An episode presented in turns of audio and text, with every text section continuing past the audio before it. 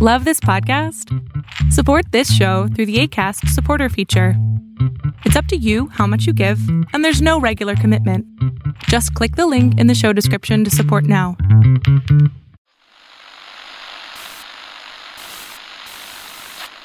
Nine, twelve, ten, twenty-eight, two, twenty-three. This is Deep State Radio, coming to you direct from our super secret studio in the third sub basement of the Ministry of Snark in Washington, D.C., and from other undisclosed locations across America and around the world.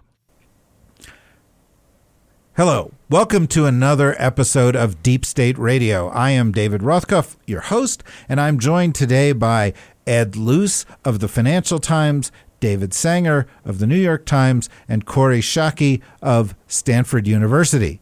Ed and I are still, as we were in the last episode, in a small room at Aspen Public Radio, here in the foothills of the Rockies, um, attending the Aspen Ideas Festival. And Ed, as you, you've been here for a few days, you've been wandering around, you've been chased by bears, you've been enjoying your honeymoon. But what ideas have you heard? What are the ideas of the Aspen Ideas Festival that you are going to take home with you? Uh, so, the, quite a lot of good ideas about the future in terms of AI and robots and digitalizing government and um, harnessing the genius of Silicon Valley with the idiocy of Washington, although that's not quite how people put it. Um, but there's no shortage of ideas. They're growing on these wonderful silvery aspen trees, the groves of which surround this uh, wonderful, wonderful town.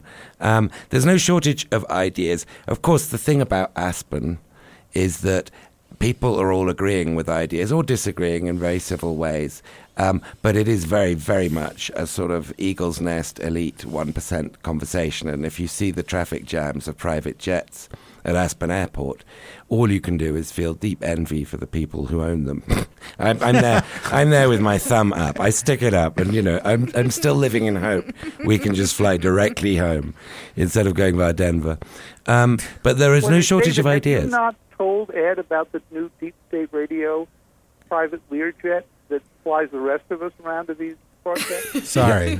I'm leaving the studio forthwith. Yeah, D- David, I wish you hadn't brought that up. Ed feels Ed feels put out because he hasn't been on the Deep State I mean, Radio. what- what's the advantage of a deep state if it doesn't have its own airport?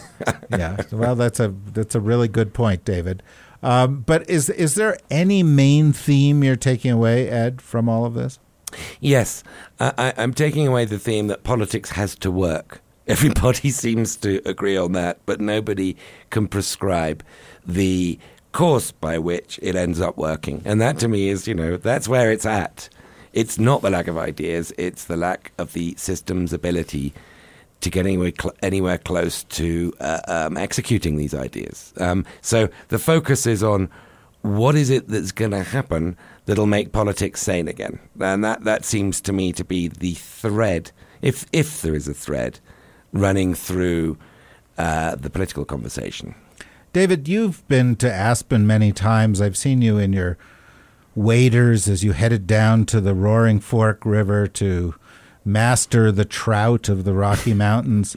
Um, and uh, and and one of the things that strikes me about these kind of gatherings, and I like Aspen, I'm really feel glad to be invited. Uh, it's very warm and friendly. It's a lot better. You know, Davos is cold and frozen. You fall down a lot. It's it's it's nasty. The the food is lousy in Davos. It's this is But there are no bears in Davos. there, there, no, there, no, there are no bears in Davos, but, but, but, but every year somebody breaks their wrist falling on the ice. It's you know, it's just not that pleasant. Uh, this is very pleasant, but, but David, everybody's an old white guy, except that some of the old white guys, you know, bring their wives. And you know, there's no diversity at any of these meetings. You go to go, you know, any of them you know, they they they always bus in a few, you know, people of you know color and so forth. But how on earth do we have a discussion about the future of the planet when you know everybody? I mean, you and I were at the last Aspen Strategy Group, and I think there was one person of color in the whole discussion. How do how do you have a discussion about the future of the world without having representatives of different groups within that world attending these forums?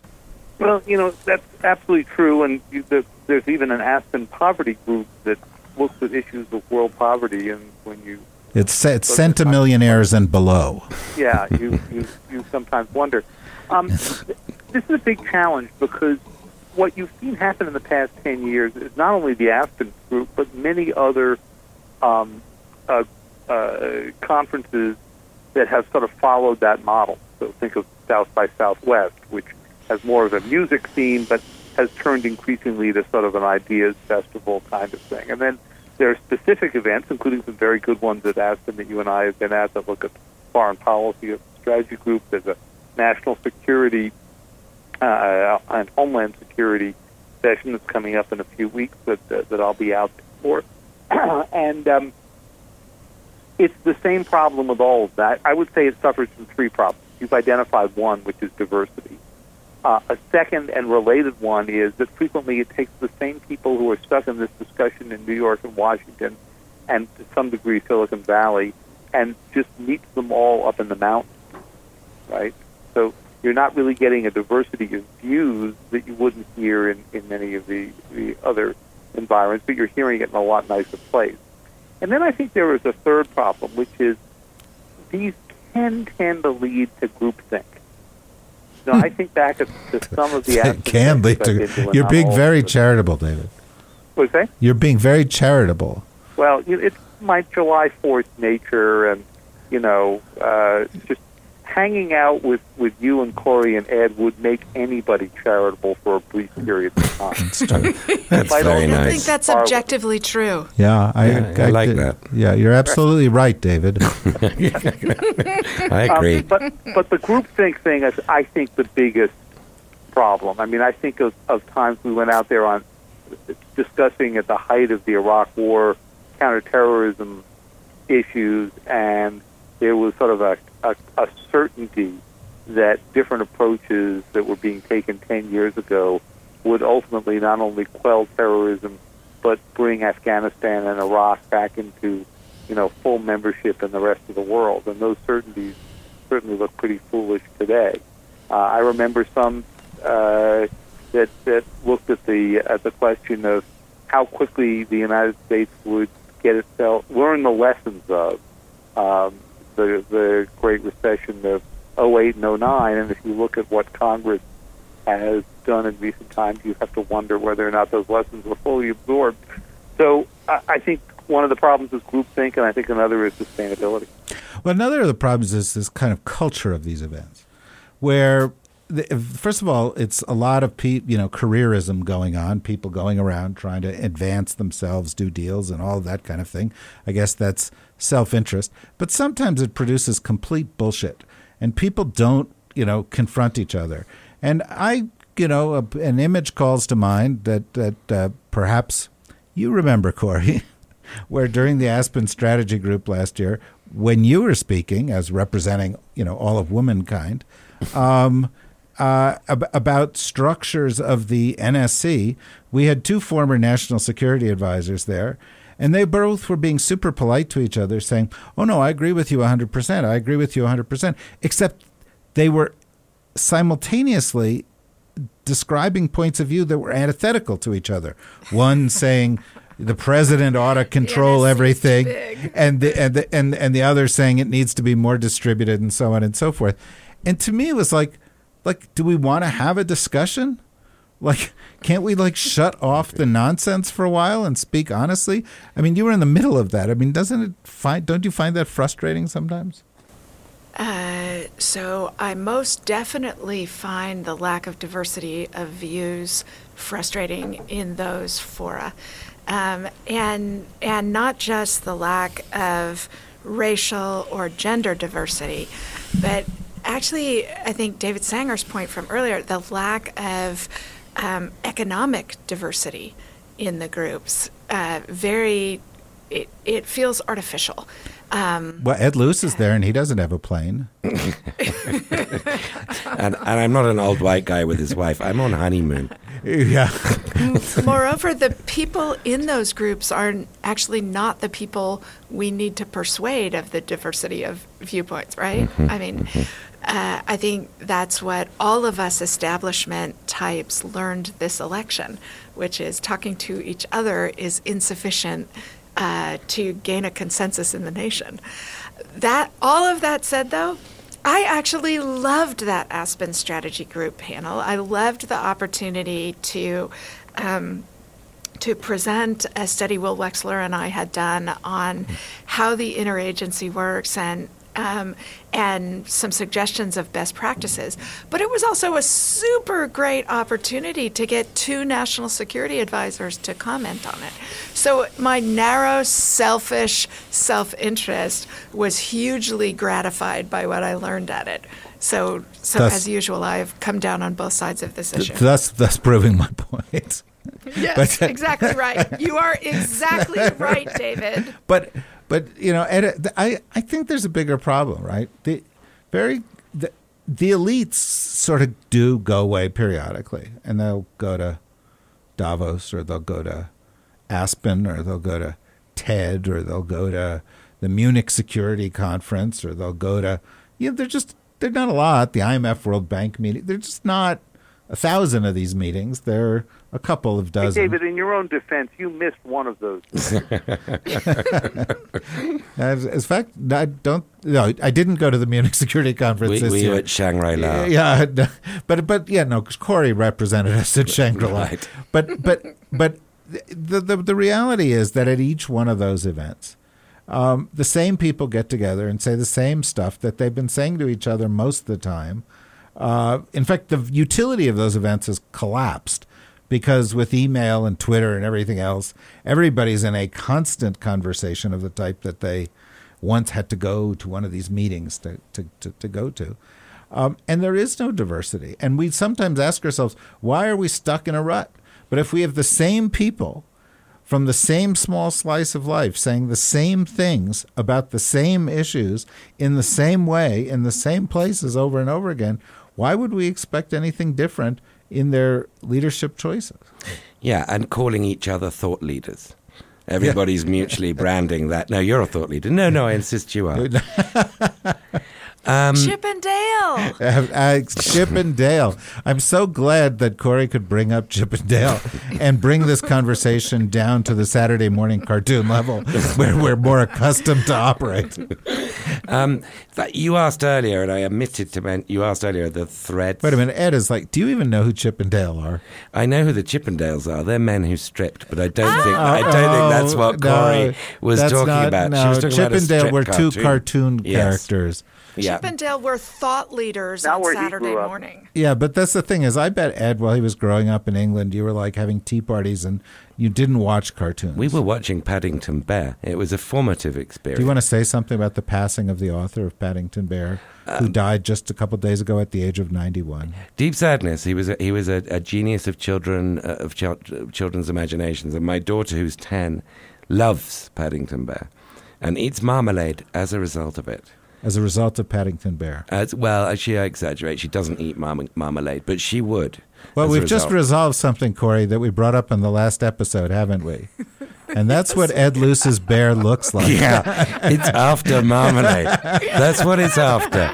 It's not seeking to decapitate. It's after a jar And it looks breakfast it marmalade. looks like Paddington Bear with a little note on the front saying, "Please return me to the Financial Times." He's got a duffel coat on and a red hat. That was the bear I saw. Yeah, Um, so there, there was something I did omit to mention when you asked what the whether there was a thread running through this fest, the Ideas Festival, um, which does relate to what Kori and and both Davids have been talking about in terms of lack of economic diversity. Is that a number of people have brought up we need Simpson Bowles. Simpson Bowles being, of course, the bipartisan. there's a, there was another group that strips and Yes. Is- Simpson. bu- No, that's not a no, group. it's not a stripper group, but uh, it could be Simpson Bowles. It would. It, It would work. It's a fetching Yeah, it's a fetch- sound to it. Yeah, it does. No, Simpson Bowl, but the bipartisan fiscal plan to reduce the entitlement. Simpson fuel. Bowles is actually David Sanger's stripper name. I, I did thought it was Tiffany. that visual, my friend. Um, David's uh, being really judicious and not responding from Vermont. But look, Simpson Bowles is the 1% solution to the crisis we're in. Um, that, that the problem here is that entitlements growth in 2035 will be too high is, is, not, is not how the other 99% see this. It's a classic elite economic diagnosis of the problem. And I have been hearing a lot of Simpson Bowles most recently this morning from Paul Singer, the, the, the very successful hedge fund guy, um, saying that is how we must respond to today. And I have to say, I think it's it's kind of pie in the sky, and um, not not though to jeopardize my, my ride home on his jet because he's a wonderful guy. And Aspen's so a lovely place. I actually place. want to disagree with that um, because uh, since since I somehow represent the anti-establishment force uh, on this subject, which is that unless we get a Simpson Bowles style entitlement reform, there will be no discretionary spending in the federal budget. Or we will have to accommodate enormous tax hikes and not just on the rich. We can, in fact, put something like Simpson Bowles in place and, and tailor it in. And the people who are going to get hit by it are people like me, not actual poor people in this country. We need to do that. Well, Do you want to get into the details? I mean, should we Go get on. into that? No, no, go on, this- sure. okay, so Simpson Bowles uh, makes 80% of the deficit reduction in spending cuts and 20% in tax increases. It's an 80 20 formula. I have to say, I think that it's not back to front, but I think that's way skewed towards the cuts on those, you know, with not much else to survive on, to depend on. I totally agree that the fiscal picture's got to be liberated for discretionary spending which will then enable us, the federal government, to invest in the future. And that's the core problem. So I agree with Kori about that 100%. But the way that this, that Simpson Bowles is designed, th- th- this is this is a one percent design. It's not not not a fair distribution uh, of burden. Right, because the reality is that no, no company would solve its problem this way. You'd have to have a revenue solution alongside your cost-cutting solution. And in you know the United States, um, there are plenty of people who are not being overtaxed at the moment, per, particularly against historical norms. And to some extent, in order to solve these problems, you're going to have to raise taxes, which is anathema to one group. And that gets us to another point. David Sanger, are you still there? Uh, of course. Okay, so d- is, perhaps I was down looking for Ed Baer. 'cause he's- no, I thought you were probably in you know in Lake Sanger in your hip waders practicing casting, but but Lake That's for Sanger. later in the wow. afternoon, David. yeah, no, no, it's no, it's a special place, uh, but it, you know.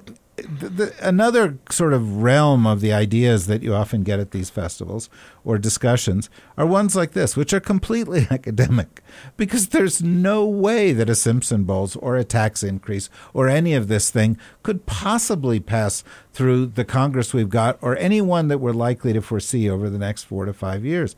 And AI is a great thing to discuss, and it's coming fast, and we need to talk about it, but it's also a little bit remote from a lot of the issues that we're talking about here.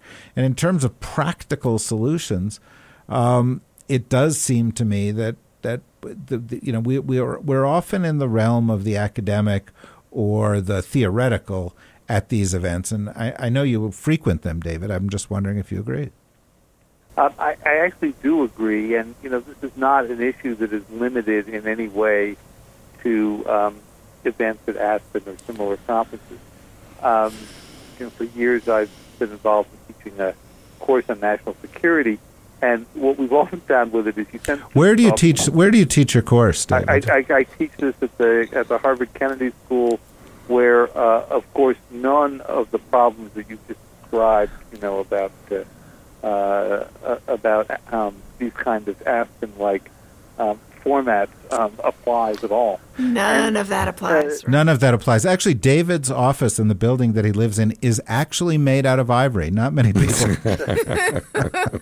um, the, the the problem is this: you can send students off, or you can go off at a at a conference and talk about the perfect policy solution. And we could argue whether the right mix is 80 20 on Simpson Bowles or whether it should be 60 40.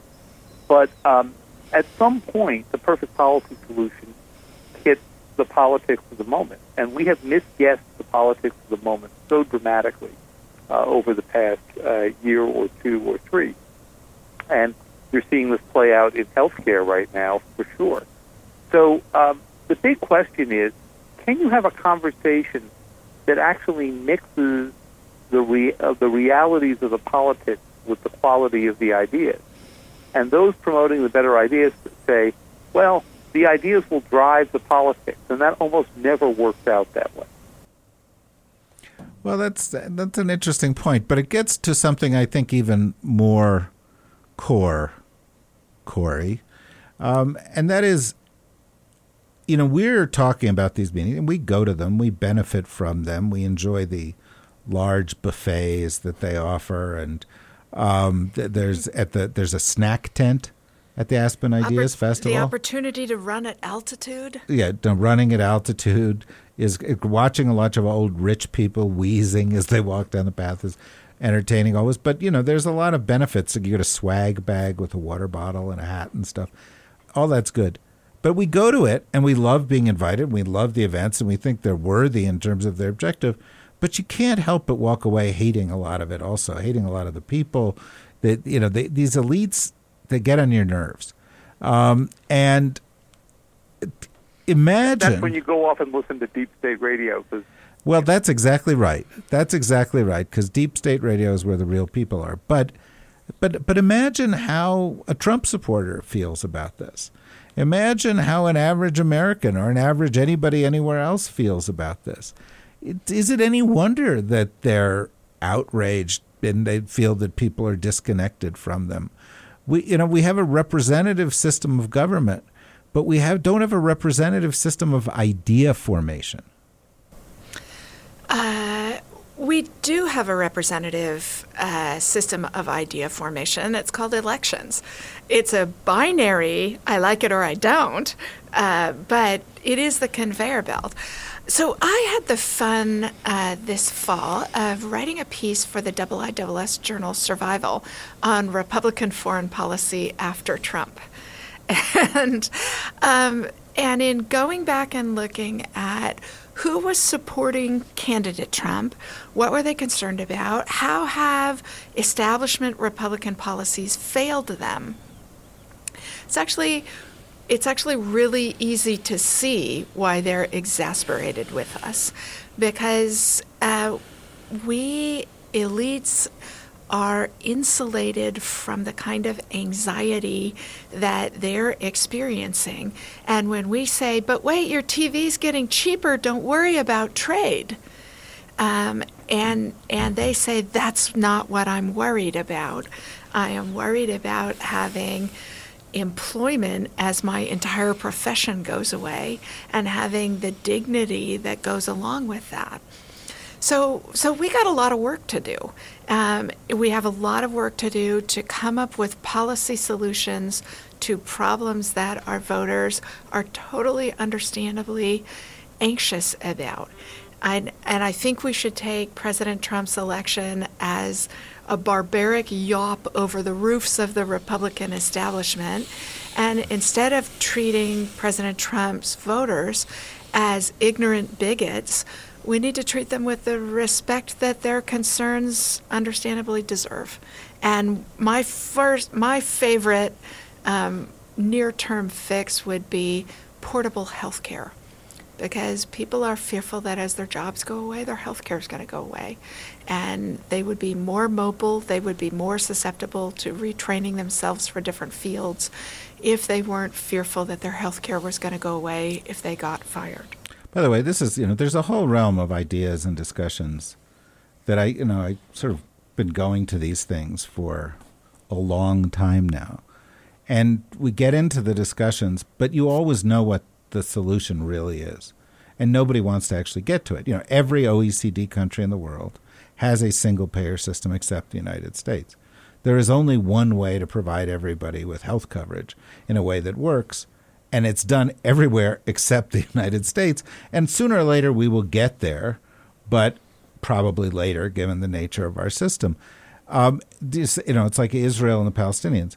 Well, we can talk all the stuff that people talk all the time, there is no solution until there's a two state solution. There is no answer to this question without a Palestinian state. Um, and in fact, if there is no Palestinian state and a two-state solution, then you end up with a Palestinian state and a one-state solution. And you know, you, these things are sort of evident on their face, but they don't get discussed.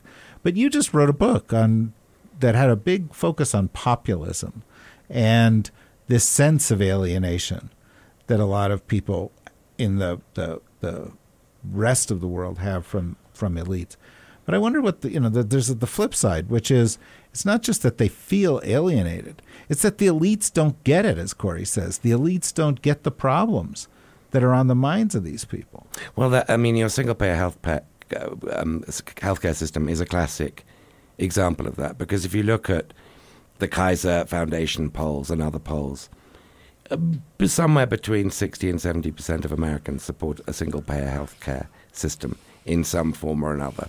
It would if if it included the monopsony rights that come with the government as the single buyer negotiating decent rates from hospitals, drug prices, and so forth, actually drive down healthcare inflation as a share and healthcare as a share of the US economy. And it would make it more affordable for everybody and make capitalism and risk taking and setting up businesses and being entrepreneurial a much less dramatic life risk than it is with this system. So I agree with you. I certainly hope that we're driving towards that in the United States. Um, I doubt that we are, but I also think to key into your point about Aspen and such festivals, and your very prescient book, Superclass, about this whole international um, conference circuit. Um, I don't think that 60% of people at Aspen would agree with six, with a single payer healthcare. Uh, my guess it would be more like 6% of Aspen. Uh, that's a huge divide. Who there is generating the better idea? Is it the people out there or is it Aspen? I'd suggest it's the people out there in this hugely important example. By the way, folks, if you're playing the Ed Luce drinking game, he did say monopsony in the earlier comment, and so drink up. Uh, for the, those of you, they're going to be modestly inebriated by this point. It's yes. not. It's not a tsunami of, of no, no, of terms. Yeah, exactly. They're going to be. They're going to be modestly inebriated. David, you know, one of the things that strikes me is that not only are economic and cultural groups kept out of these discussions, so is most of the world. Most of these discussions don't include large representation of people from Africa, from uh, Central America, from the poorer nations of Central Asia, and so forth. And so, again, we have these big discussions where we're purporting to talk about the whole world, but it's a fraction of a fraction of a fraction of people re- with very, very few um, ideas that are regularly in circulation. It's absolutely true. And what I fear is that we're moving a little more in that direction after years of moving a little less in that direction. One of the great things about these kind of conferences is if you can bring in people from other cultures, other societies, uh, then you know you're going to get an infusion of at least a different set of perspectives.